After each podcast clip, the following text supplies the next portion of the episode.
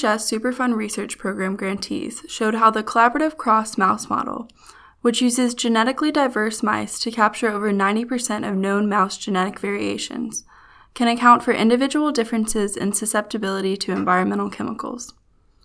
Led by Yvonne Rusin, MD, PhD, director of the Texas A&M University SRP Center, researchers measured variability in kidney toxicity and metabolism in collaborative cross mice after exposing them to tetrachloroethylene, also known as PERC.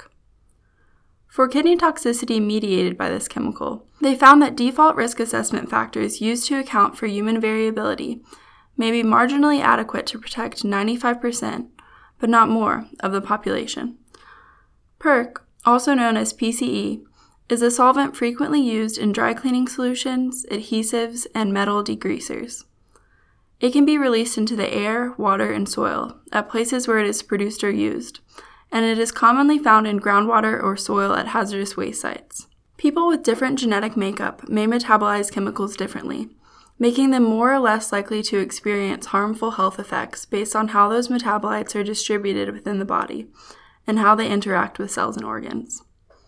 PERT can be broken down by the body in several different ways, which can vary between individuals and lead to organ specific toxicity associated with several different metabolic pathways.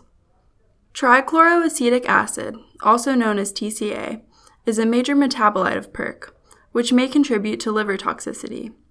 On the other hand, kidney toxicity of PERC is linked to metabolites related to glutathione, also known as GSH conjugation, a pathway that is generally involved in detoxifying chemicals in the body. To estimate differences in PERC toxicity, the research team characterized variability in PERC metabolism and kidney toxicity in male mice from 45 collaborative cross strains. Overall, mice exposed to PERC had lower kidney weight and more markers of kidney injury, supporting previous findings that the kidney is a target of PERC toxicity. They also linked specific GSH conjugates to kidney injury markers, indicating that GSH conjugation contributes to this toxicity.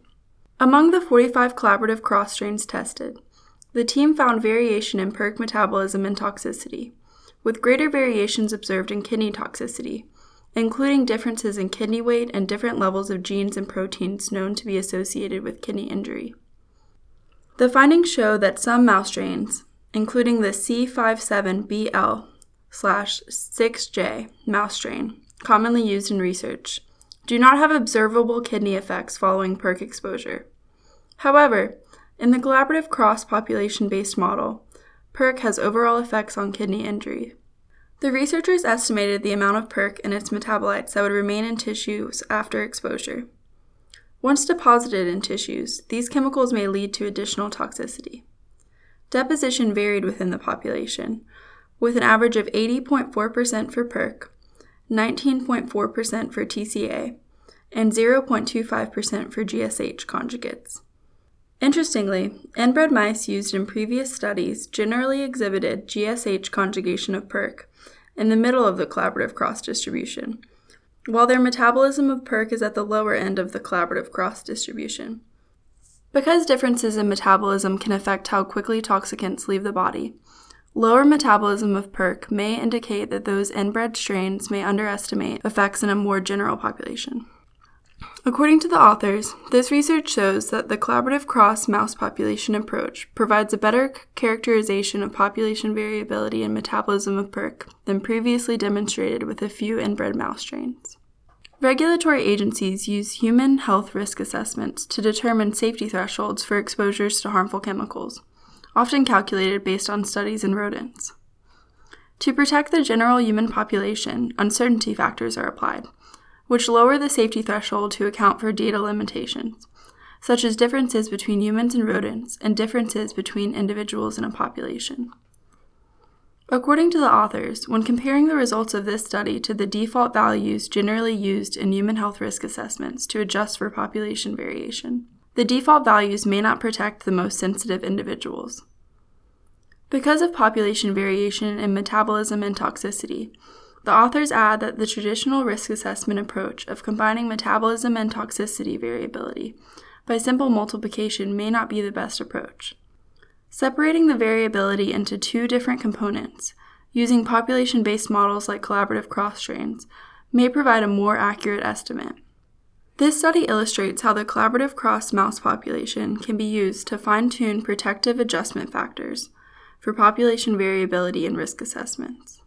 Moving forward, the research team aims to update models that predict the distribution, metabolism, and elimination of environmental chemicals in the body, with population based mouse data to provide more refined metabolite and tissue specific predictions of perk toxicity. If you'd like to learn more about this research, visit the Superfund Research Program website at niehs.nih.gov